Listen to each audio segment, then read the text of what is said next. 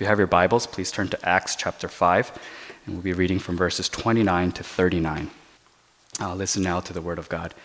Peter and the other apostles replied, We must obey God rather than human beings. The God of our ancestors raised Jesus from the dead, whom you killed by hanging him on a cross.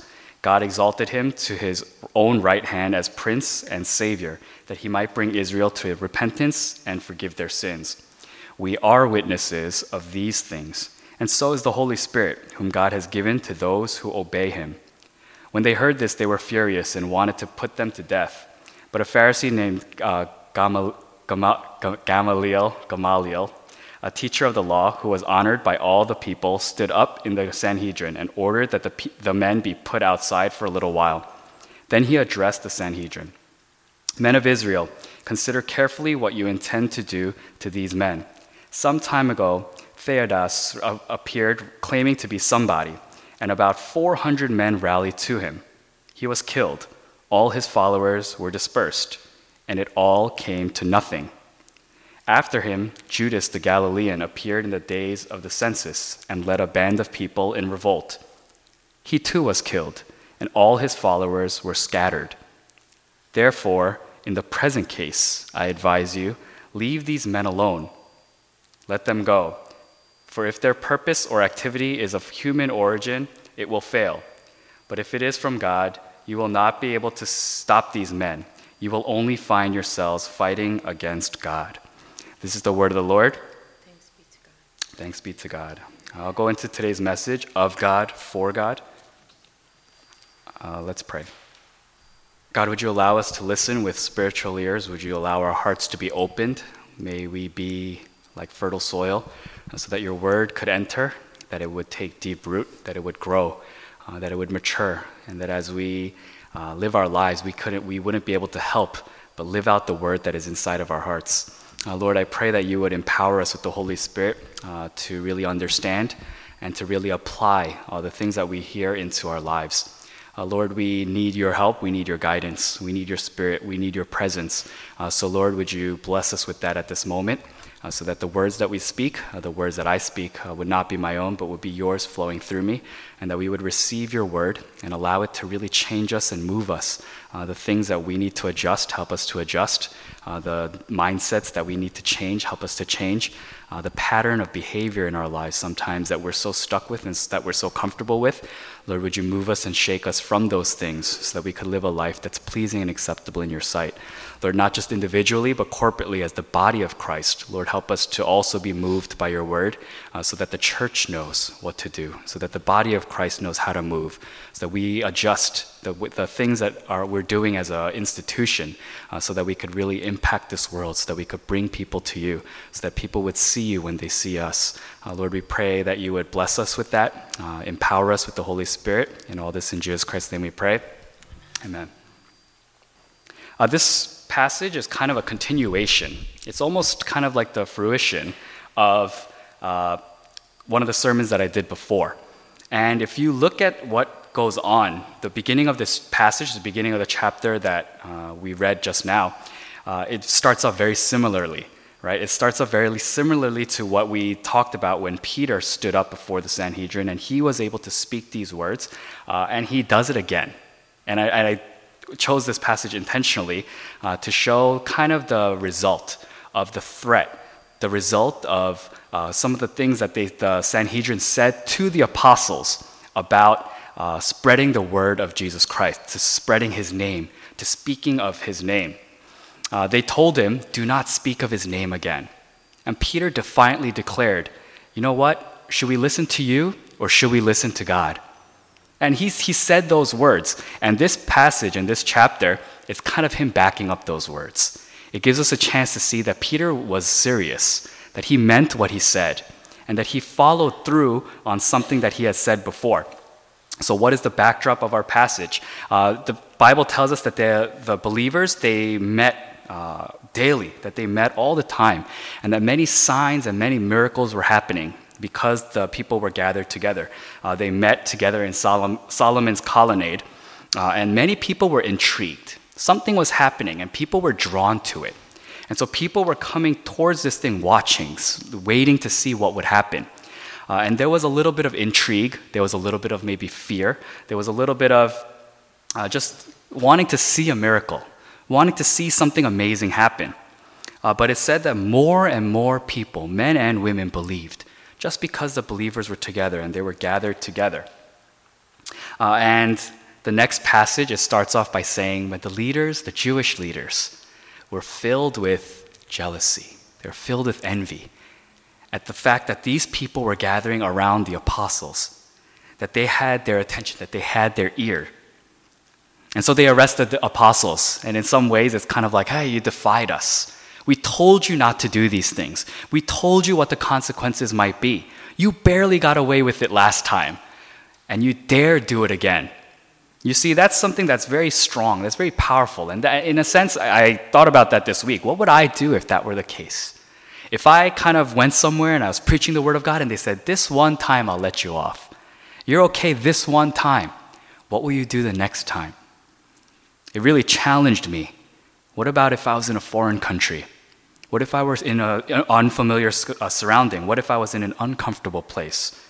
And someone said, No more. Don't speak Jesus' name anymore. Sometimes it, it is a very scary, it's a very difficult proposition. And in some ways, you really need to be filled with the Holy Spirit to be able to stand up again in the face of that threat and to say that you are not going to fall back, you are not going to be afraid. And that's what Peter does. And he must, a lot of thoughts must be going through Peter's mind. What will happen to me? What's going to end? What's going to be the end result of me standing up before people to speak Jesus' name again? But because he's full of the Holy Spirit, because he's filled with the Holy Spirit, he speaks one more time. And he repeats the message that he kind of said before. The language is very similar. And one of the things that I wanted to highlight in, his, in what he says in verse 32 is that he says, We are witnesses. We are now witnesses.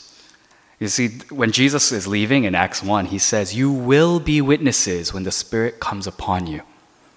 And I feel like this is Peter's way of saying, This is, you know, the Bible's way of telling us this is why Peter's able to do this. This is why he's able to speak. This is why he's able to stand up. And this is what makes him who he is. He is a witness because the Holy Spirit has come upon him. In the last uh, sermon that I gave, one of the things that the passage kind of stressed also was that they could not deny that these people, that these men were with Jesus Christ. They looked at them and they said, ah, they were definitely with him. These are not fakes, these are not frauds, they're not speaking something different they were definitely with Jesus Christ.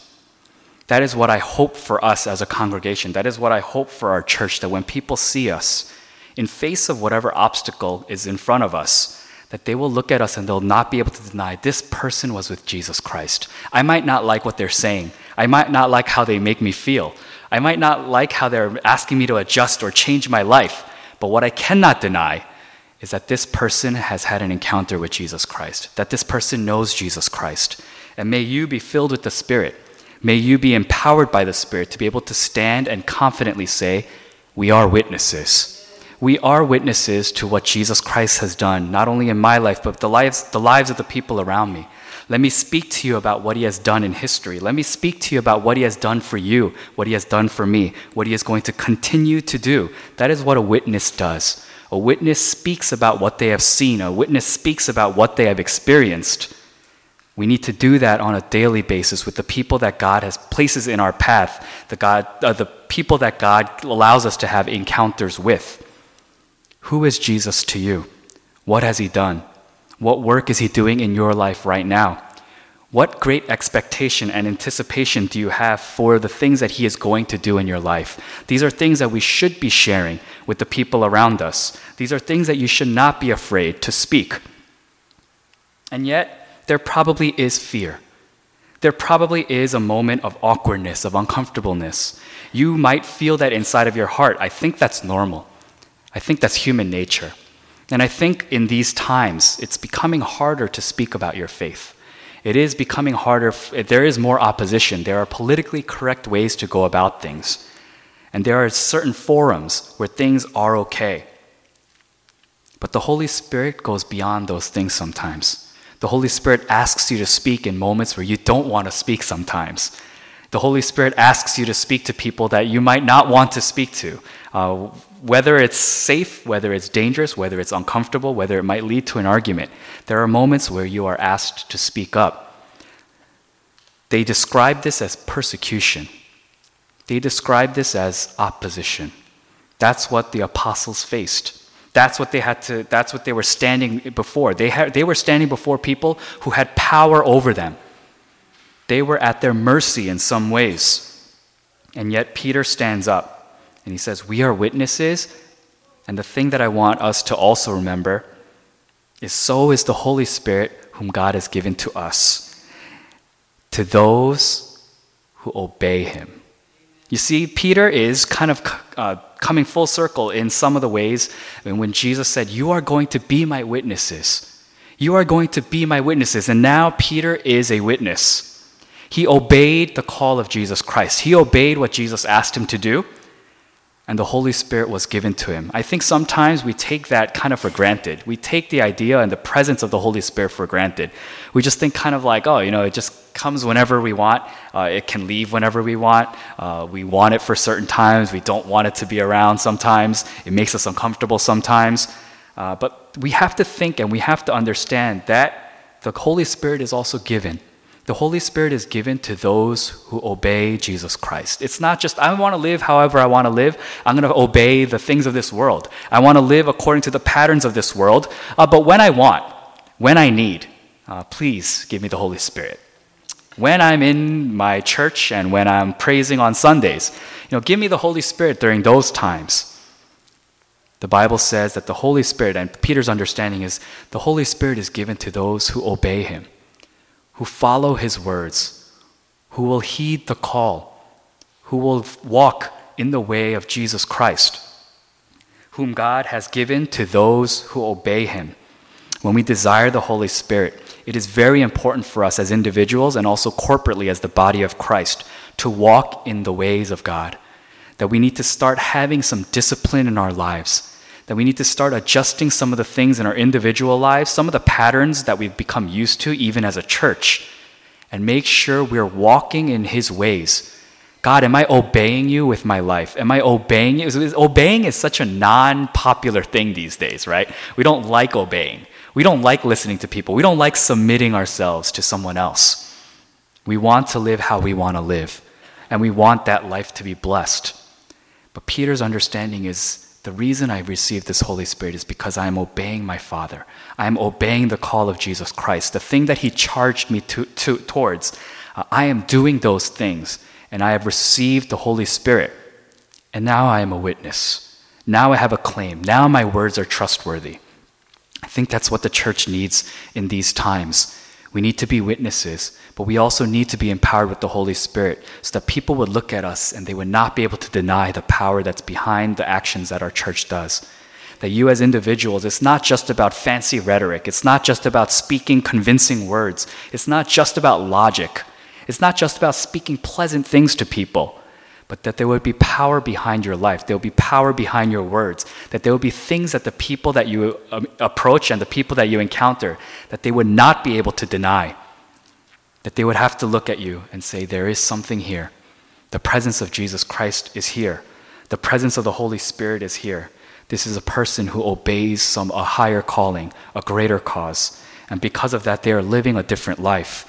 I pray that and I bless that in all of your lives, in all of your families' lives, uh, that I bless our church with that. That when people look at our church, they will say, though they are small, though they might not have many, though in their English service they might not have hundreds and hundreds of people, we are not a mega church. But when they see us, may they see pre- the presence of God. May they see an imprint of the Holy Spirit in each and every one of your lives. May you live a life that really reflects the glory, the presence of our Lord and Savior. When they heard this, they were furious. That happens sometimes. our lives, our beliefs, the things that we stand for, sometimes are offensive to people who have not received Jesus Christ, to people who do not live that life. The things that we live for, the things that we stand for, sometimes the things that we say might be offensive. Sometimes it is our call to still speak that word. That is something that we talked about last week. Uh, I'm so proud of Peter in some ways. Uh, that first time that he did it, you know, he was filled with the Holy Spirit, but he didn't hear the consequences yet. He didn't know what would happen to him exactly, but they articulated it for him. Okay, this one time, we're going to let you go. But if you do it again, there may be serious, serious concerns. There might be serious, serious things that happen to you. And Peter still does it. Peter still speaks it. He stands up and he makes them furious. They wanted to put him to death. But there is something that happens when you are someone who is of God, who is from God, and who is for God. There is something that happens. And what happens is when people see you, they don't just see you, but they see something greater. They see the God who is behind you. They know that they cannot come against. This is something that happened with Peter. And we see that the Pharisees, they had an idea for what they wanted to do. This is how we should end this problem. This is how we should uh, make sure that our way of life is preserved, that the things that we stand for continue. But God had a different plan. And actually, it happens through Gamaliel. This is Paul's teacher. This is a respected man. This is a person with a lot of wisdom.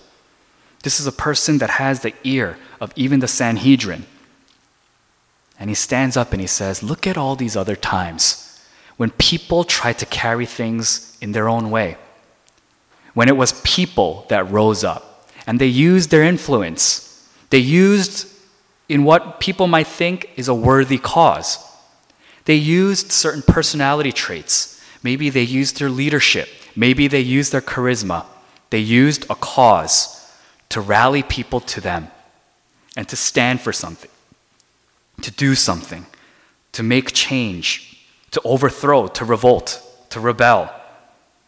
And he says, Look what happens to these people. They die, and their believers are scattered, and they fade away. They were dispersed.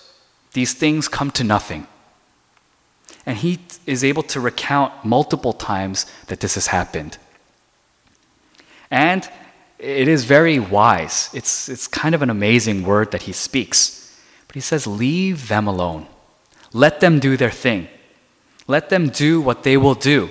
Because if this is just another movement, if this is just something that has come from the heart of a human, if this is just another good idea or a popularity grab, if this is just another way that the church is trying to make a name for itself in a community, if this is just another thing of a human origin where someone wants to be known as a great leader or a great pastor or a great church member, then the activity will fail.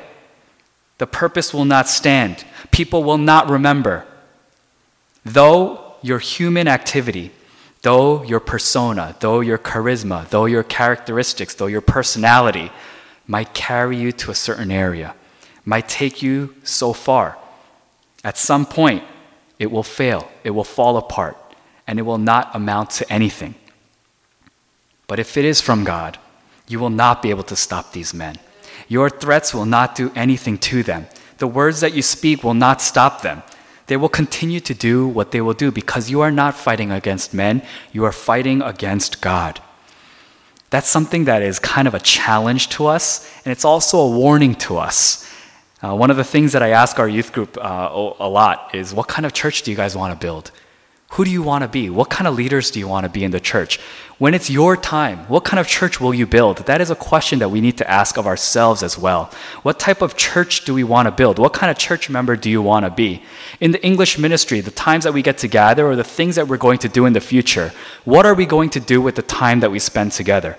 What kind of church do we want to be known as? What kind of ministry are we going to do? These are important things, but if they come from human origins, if they are just good ideas, if they are just good strategies, if they are things that we've seen work in other churches and so we adopt it, if they are from human origins, just good ideas, if they are from the heart of ambition from a leader or a pastor, if it is just because we have a certain idea of what a church should look like, if it's just what we want for our church because it's something that we want for our kids, if it is something that is rooted upon our human desire, it will fail.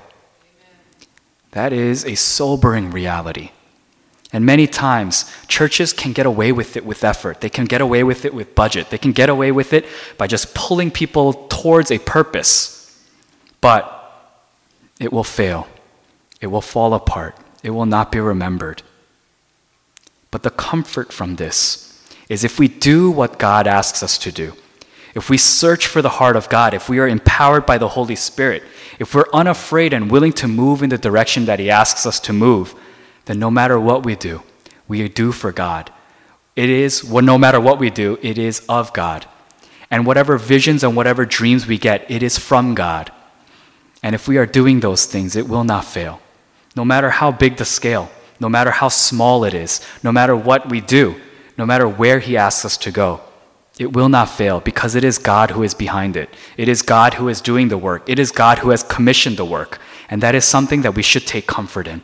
God, we only want to do what you ask us to do. We want to do the work that you have in store for us, not the things that I want to do, not the things that my church wants me to do, but the things that you want me to do. May I do and may I do them well.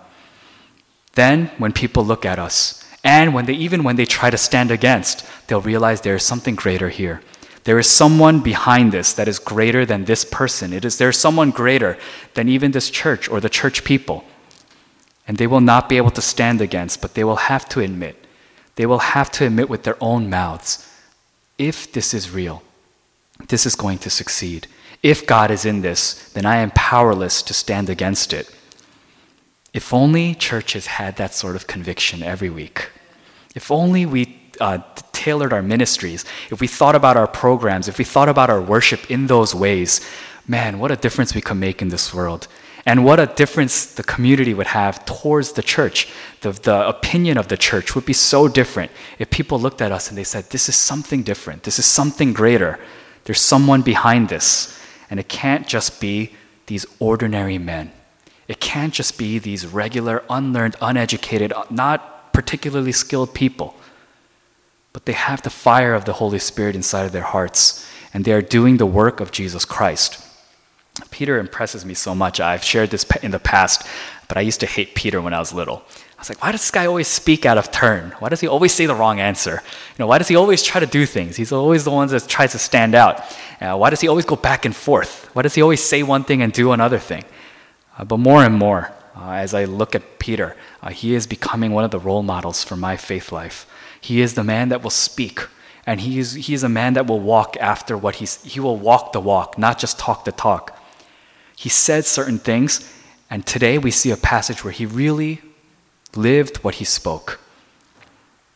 It's time for us as a church to not just speak words, but to do the actions behind them, and to not be afraid of consequence, to not be afraid of what will come, but to start stepping out in faith empowered with the Holy Spirit, and start carrying the banner of Christ Jesus. Then we are witnesses. And when we obey the call of our church, when, when we get an idea of what the direction is and we obey, I know that God will empower us with the Holy Spirit to go beyond what we are capable of, to go beyond what we have always been, to just not just do the things that we know, but to do the things that God asks us to do. That is the call of the church.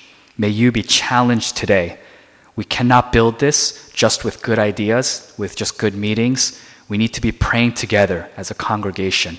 We need to be joining our hearts and our voices together to make sure that we are walking in the way of the Holy Spirit. We, we need to keep ourselves centered as the English ministry to make sure that we are always doing what God asks us to do, that we are always walking in the path that He asks us to walk. And when we do, when we do, then we know that we are of God, that we are for God, that we are from God.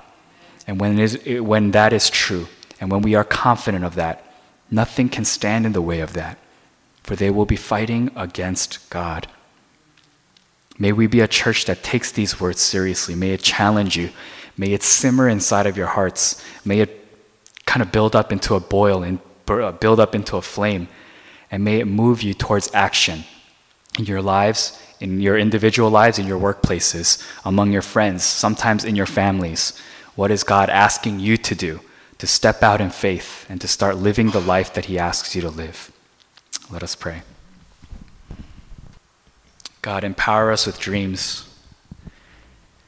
Give us visions to know where you want us to go. Do you want us to go up to the mountains? Do you want us to go down to the valleys? Do you want us to go out to the desert? Do you want us to stay in Jerusalem?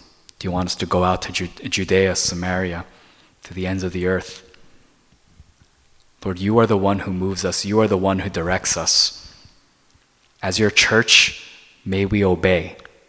And when we obey, would you empower us with the Holy Spirit so that we could do the work well, so that we could do the work that people would look at and be, be unable to deny that we were with Jesus, that we are of Jesus, that we are doing the ministry and the work of Jesus. God, we are few, but we're strong because you gather us, because you call us by name, because you are the one who does the work, because you are the one who empowers us. So, Lord, help us to not be afraid. Help us to stand up against opposition and to remain true to who we are and remain true to whose we are. Lord, we know that we are yours. We know that you are our God, that we are your people. So use us in whatever way you see fit. Lord, we thank you. Uh, we trust in you and all this in Jesus Christ's name we pray. Amen.